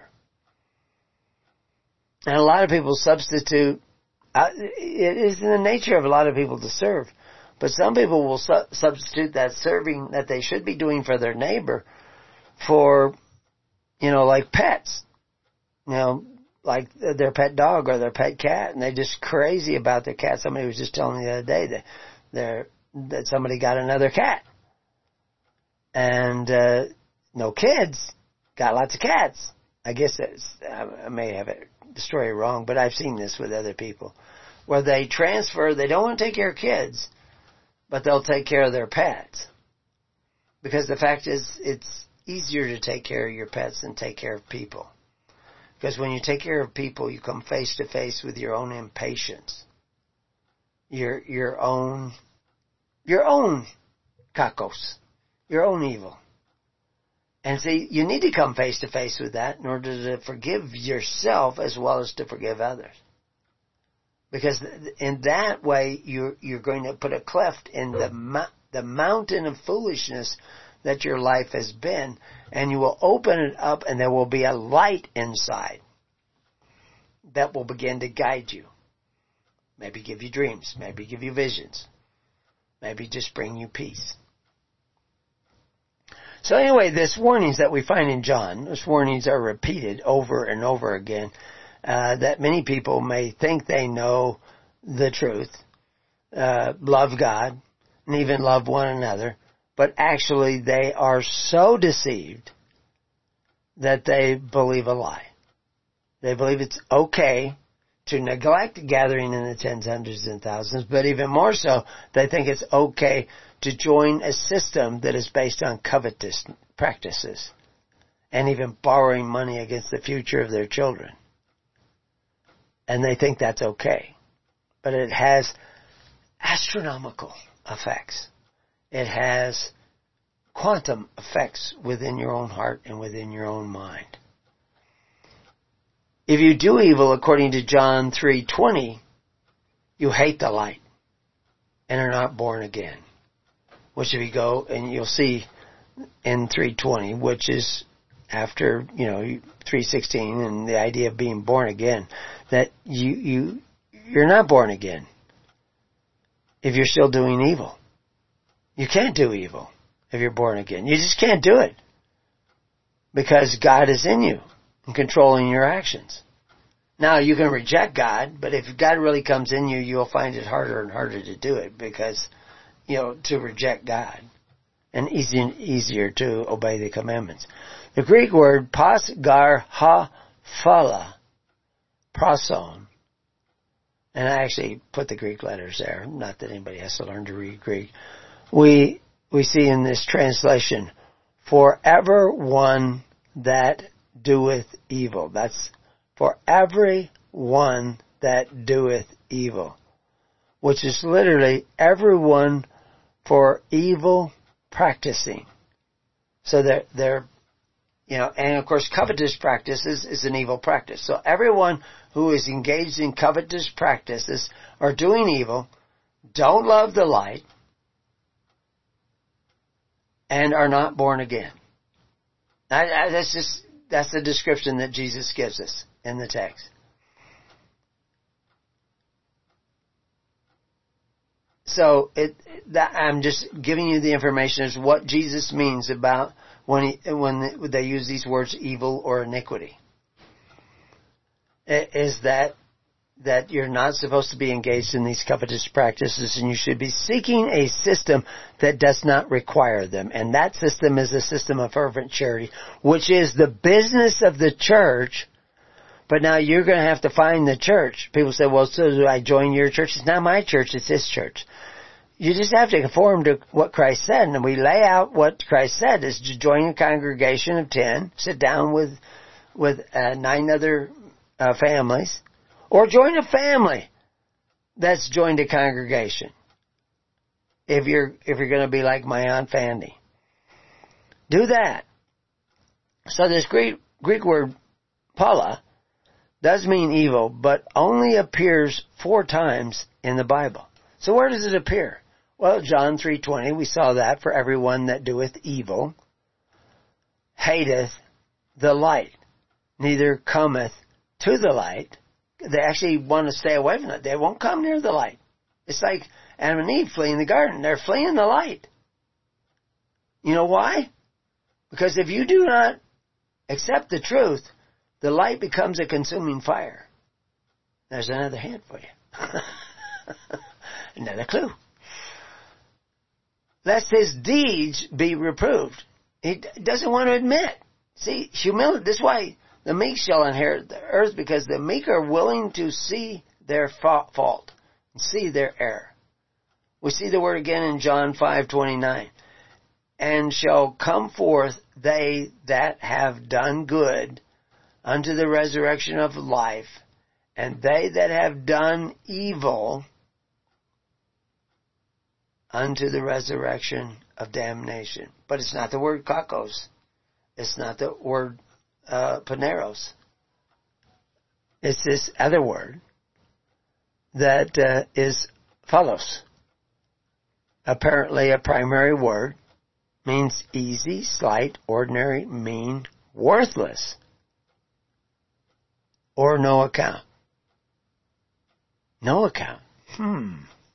And of course there's the word proso, which means to commit, uh, exact, require, deed, exercise, practice again, to be busy with or carry on. So we see that this is the word that we're seeing. You know, the five five the five three three seven Strong's number is the phalos. The other word is proso, but they both has to do with this idea of exercising and uh, and, and commit and exact and require, exercise or practice something. And of course, we're supposed to be practicing pure religion, but instead we're practicing public religion. So in John three twenty, for everyone that doeth evil hateth the light. So we saw that. In five twenty-nine, we see those that do good go unto the resurrection of life. And they that have done evil unto the resurrection of damnation. And of course, covetousness is evil. But in Titus two eight, we see sound speech that cannot be condemned, that he that is of the contrary part may be ashamed, having no evil thing to say of you. Nothing to talk about. And again, we go back up to that. Uh, evil means no worthless thing to say about you. No, no non-ethical thing to say about you. It's funny, we had several conversations today about ethics, because we know of actually local corruption where ethics is not being followed. And, and we have family members that are in the midst of that, and they're going to need to expose that.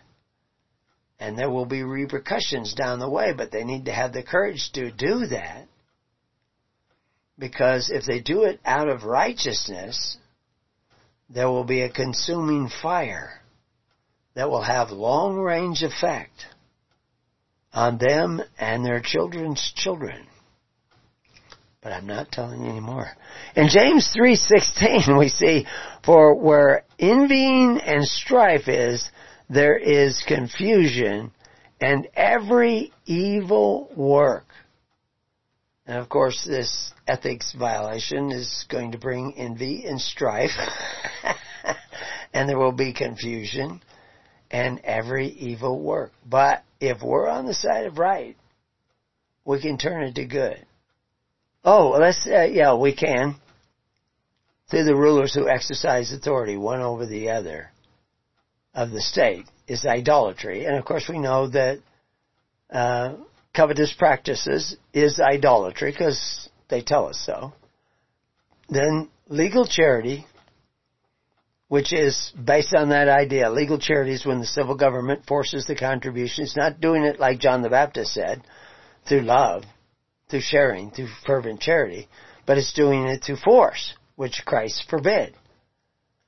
So legal charity, social welfare, socialism, communism are evil.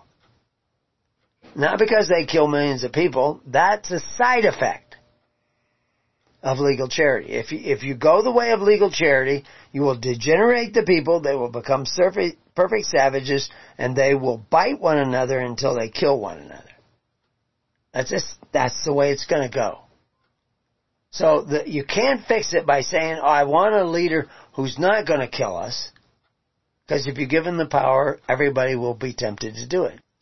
So if coveting your neighbor's goods, even some who, someone who is just for evil practicing or coveting your neighbor's goods, or for that system of, of coveting your neighbor's goods through the rulers of their state, is doing evil because they entertain that idea. Socialism is evil.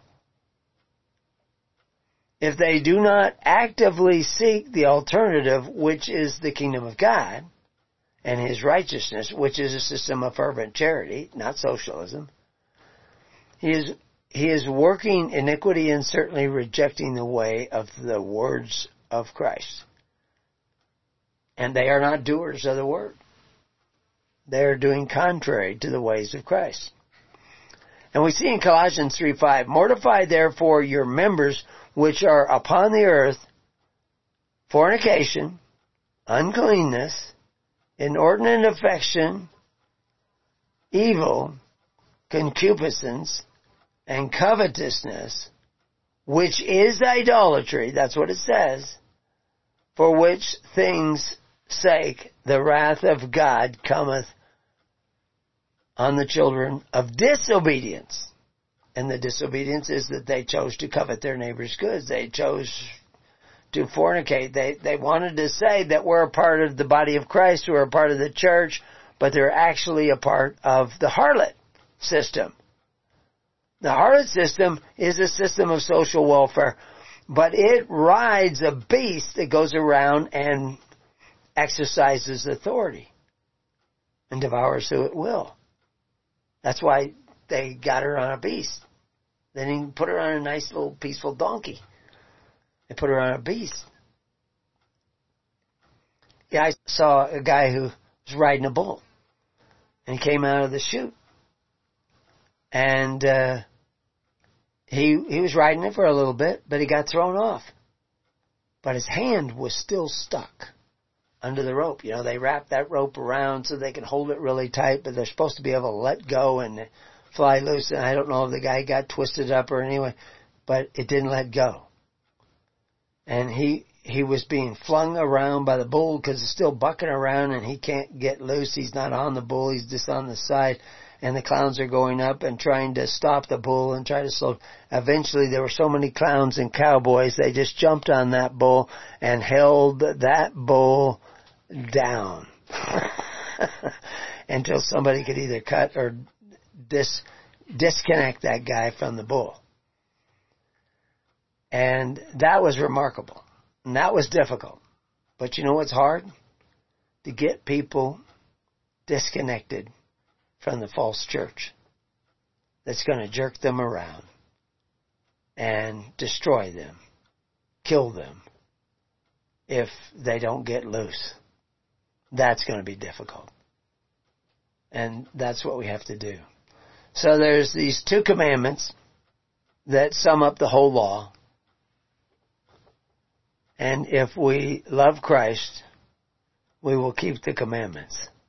And of course we can go down all kinds of, you know, Matthew seven twenty-one, not everyone that saith unto me, Lord, Lord, shall enter into the kingdom of heaven, but he that doeth the will of my Father, which is in heaven. But everybody says, somebody's telling me on Facebook, oh, you, nothing you can do, you don't have to keep the commandments, you just have to have faith in it, because you're saved by grace.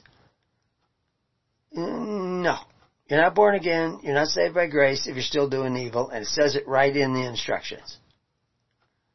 Many will say unto me in, in the last, in that day, Lord, Lord, have we not prophesied in thy name? And in thy name have we cast out d- devils? And in thy name we've done many wonderful works. All these different things that they say they've done. And then will I profess unto them, I never knew you. De- depart from you, you workers of iniquity. So what's iniquity? sending men to your neighbor's house to force them to contribute to what you want for free because you covet your neighbor's goods, your neighbor's labor, your neighbor's wealth. And you want something, and you want it from him. So you got him to sign a contract coming under the Constitution. See, taxation is not theft. It's covetousness. You've all signed up. You've all have one purse. It's just your priests that are deciding who gets what are not the priests of Christ. They're not doing things the way Christ would do them. They're doing things contrary to the ways of Christ. And and people who go into church don't want to see it. They say, oh, like, oh, I, nobody told me this before. Well, I'm telling you now. What does your heart tell you? Is it okay? To, is coveting okay now that Christ has come? We can now covet our neighbor's goods to the men who exercise authority. When one of the last instructions he gave to his apostles is that we can't do that. We can't go to the governments of the Gentiles who call themselves benefactors but exercise authority one over the other. We're not to be that way. But you are. And you're not keeping the commandments. In Matthew nineteen seventeen, and he said unto him, why callest me, thou me good? There is none good but one, and that is God. But if thou willst enter into life, keep the commandments. Okay, that's Matthew nineteen seventeen, John fourteen fifteen. If ye love me, keep my commandments. If anybody's telling you you don't have to keep the commandments, you just have to love Jesus.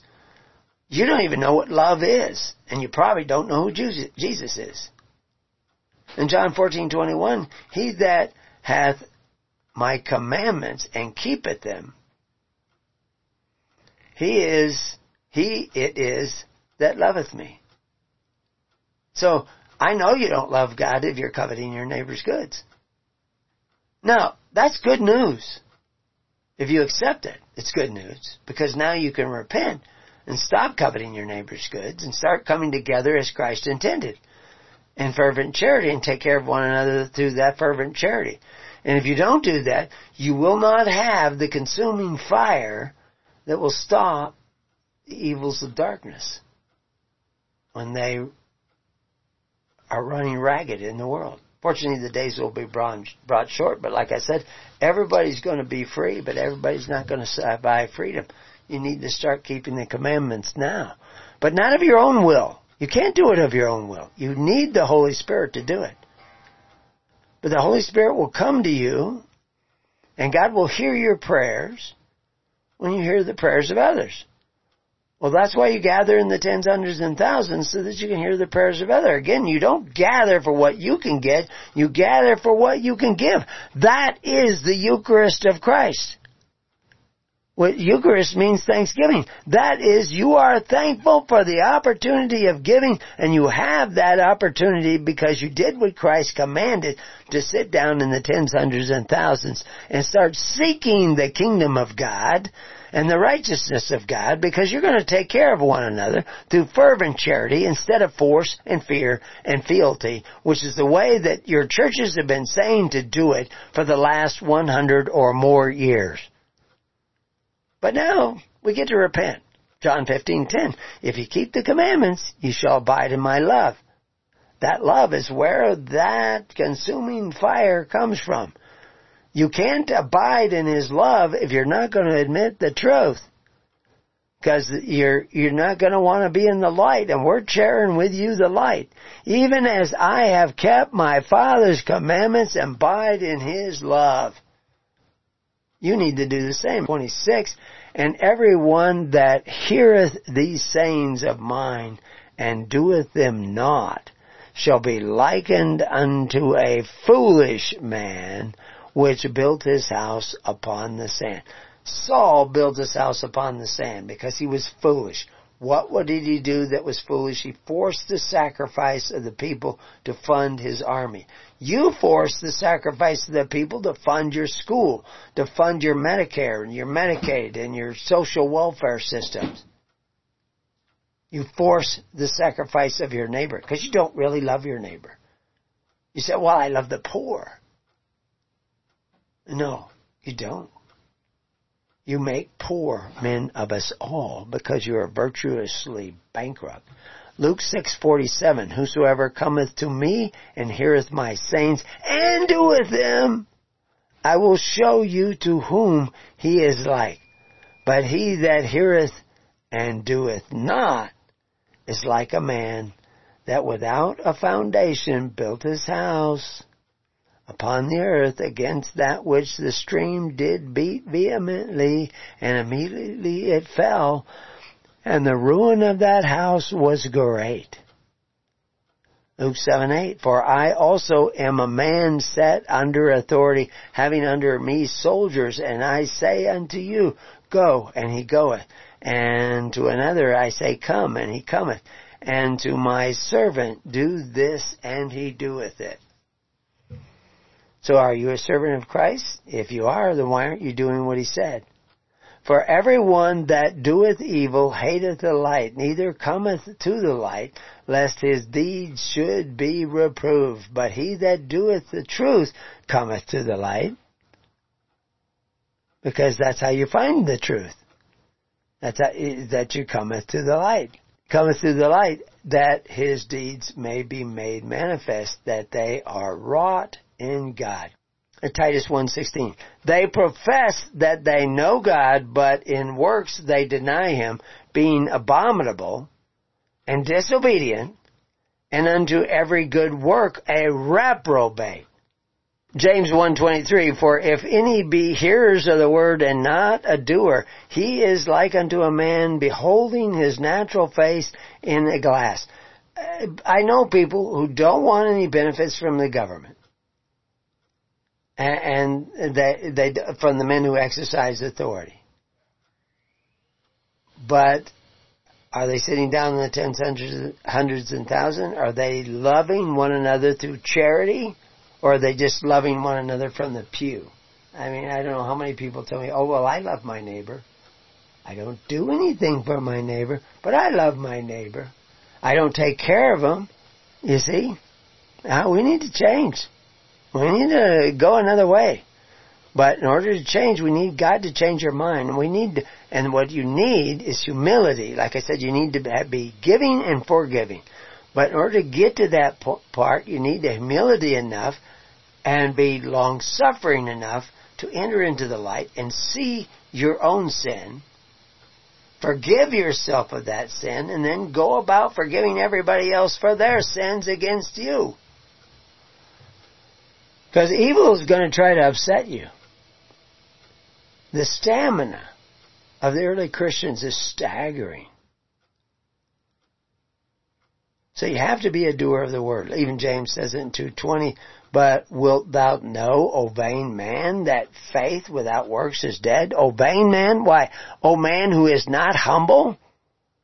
James three thirteen, who is a wise man and endued with knowledge amongst you? Let him show out a good conversation, his works with meekness of wisdom. Good conversation. Paul talks about conversation. That's a link to an article on the word conversation. It's not always the same word, but Paul talks about his conversation. And he actually uses the word polytume. But that will be a subject of another matter, because we're going to be running out of time here. So if anybody has any questions, they should get ready to and press one, because we're almost done. Uh, Revelations two two, I know thy works and thy labor and thy patience, and how you canst not hear them which are evil, and thou hast tried them which say they are apostles and are not, and has found them liars. So who's telling the truth? You know, that was Revelations two two. By Revelations twenty thirteen it says, and the sea gave up the dead which were in it, and the death and hell delivered up the dead which were in them. And they were judged every man according to his, to their works. But there will be people who deny that. Oh no, All I have to do is believe in Jesus. Well, that sounds good, and it, and to some degree it can be true. But when you just tell me that, and I look at what you're doing, I think your faith in Jesus is dead. Because I don't see the works of the early church in what you're doing. If I did, you would be taking care of one another and you'd be ready for what is coming. But you're not ready, and neither is your neighbor ready. And it's partly because you're under a strong delusion that was provided you by people who have believed a lie. And but God said He would send this lie, and hopefully we will begin to see that we should not have gone that way. Repent, turn around, and go back the other way. But uh, let's take a look and see if there's any callers, because the, the next chapter, chapter four, we get into the temptations of Jesus, which are the temptations that you'll all face. It's the temptations that Saul faced. But Jesus faced them and overcame them. Uh, the, it's the same temptations that David faced. And the fact is, is that David and Saul are in the macro. You're in the micro. But the same precepts apply in the micro as they do in the macro. But we'll talk more about that at another time. Right now, oh, we got lots of callers that have came in. Now, if anybody of uh, those callers that uh, have come by, if any of them have a question, they can raise their hand and by pressing one. And I'm trying to look for my time. My clock disappears on this page. Oh, yeah. Uh, I have to be somewhere at five thirty, and so does somebody else on this call uh, uh, who's in the chat room. There's a meal uh, being served, uh, pizza without carbs. All meat pizza. I mean, all meat. The crust is meat. Everything is meat. We eat a lot of meat here. I serve a lot of meat on the program. If you want milk, oh, we got a little milk too, but uh, uh, it's time that people start getting weaned to the milk and start eating the meat. But anyway, I was supposed to have texted him. I just didn't have the time, so but I know he's listening there. So he should get over here by five thirty, uh, and I will quit here pretty soon. I don't see anybody raising their hand. You have to push one on your phone if you have a question. So somebody just said there's a question by Sarah. No. Not the same fire that Daniel was in. Different fire. It's the, and it is the, it is the, the fire that, uh, it actually is related to the strange fire. I was trying to think of some other examples that we could get into really quick. Yeah, I'm sorry I didn't see your question, Sarah. I saw that you were in the chat room, but when somebody private messages me, evidently the, the balloon fills the whole chat room, and I don't see anything behind it. So that's, uh, but it, it's good that we were doing this. No, the, the fire that uh, Shadrach, Meshach, and Abednego was actually a fiery furnace. And they were put in there, and they could walk around and be unharmed. But the power that kept them from the harm is the same power, the same utility of love that uh, that is a part of the consuming fire. See, it's kind of deceptive. I, I don't mean to be, but it's the words that we find in the Bible, and that's why I'm connecting consuming fire, hellfire, all these things, like a fire. All this is a part of the same thing. That uh, if you do not want to see the truth and you flee from the truth in this life, when you die, you can't flee anymore, and you're exposed to the truth, and it will be like a consuming fire. It, it will seem like it's burning, and and you don't want that. So this is how we get this idea of the symbols of burning hells and all this kind of stuff. And I'm not going to see that the fact is, well, I don't want to get into the mysticism of when you're dead, but it, some people say when you're dead, it's like a dream. Well, yeah. And sometimes when you dream, you have nightmares, and the, what you dream will be the result of that which you are closest to. If you're closest to the darkness, your dreams will come from the darkness. If you're closer to the light, your dreams will come from the light. And of course, this fits right in uh, to God's sin question, uh, Sarah, uh, because what I was pointing out at Matthew, you know, Joseph was having a dream, and the the wise men were having dreams, and, and these dreams are giving them messages, and, and Elizabeth, and, and they were having these dreams that were giving them messages. This was because they were closer to the light. They were more willing to see the truth. They were more innocent in heart. Now, we aren't innocent. But as we approach the light, we, by grace, we receive the blessings of innocence, the armor of innocence. This is what means by putting on the full armor of God. It's seeing the truth about ourselves. We will not see the truth about ourselves until we see those little things concerning forgiveness and sacrifice. Not just for ourselves, but for others. And this allows us to get closer and closer to the light. And this is what, you know, when we teach meditation, and people get, and even when they start walking this way, the, the closer they get to people of the light, the more pressure it is on them to come into the light. And they, the first thing you see when you come into the light is your own failings. And that's usually painful. But if you stick it out and wait upon the Lord, it will pass. And the more you do that, and you won't even know it's taking place, the more you will be encompassed by the light of God, which is a light that gives life. And so then, eventually, God willing, you could walk through the fiery furnace. You you could walk through a rioting streets of criminality, and be unharmed. Now you don't you don't strive to be in that position. You strive to serve God, and that is what how you put on the full armor of God, by laying down your life daily for other people, by sacrificing for other people. And Shadrach, Meshach, and Abednego uh, were engulfed in that light which protected them from the fiery furnace of the the king, you know, the the, the Nebuchadnezzar types, et cetera, which are all around. They they uh, it can protect you from all sorts of things, from toxins and poisons, snake bites from the W H O. If you get my drift. But sometimes the, the, those those things need helping along because of the fact that, you know, what what is it? Uh, yes, Lord, I believe, but help me with my unbelief. So yeah, the the consuming fire is simply the love of God. It is the, you know, even Moses, as as close to God as he was, he could only look at God through the cleft in the rock, because his light was consuming. It's also protecting.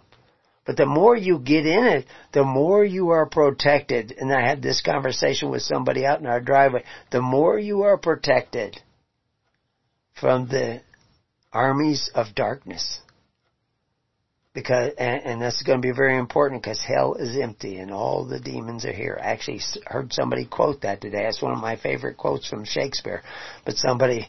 Somebody actually put it in a meme.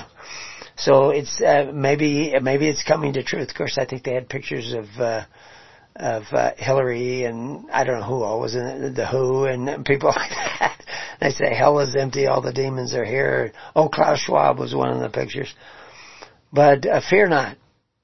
Seek the kingdom of God and his righteousness, and all will be granted unto you. So with that, I will let you all go. So uh, we got fifteen minutes to, to dinner time, and uh, somebody has to make it all the way back here. So I'll let everybody go. And uh, thanks for coming. God bless. Thanks for the question, uh, Sarah. God bless.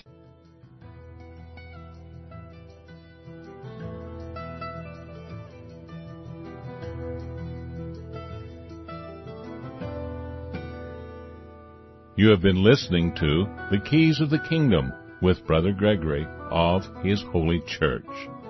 For more information on the educational ministry provided by His Holy Church and Brother Gregory, including services, counseling, lectures, books, and other audio materials, please write to His Church at Summer Lake, Box ten, Summer Lake, Oregon, nine seven six four zero.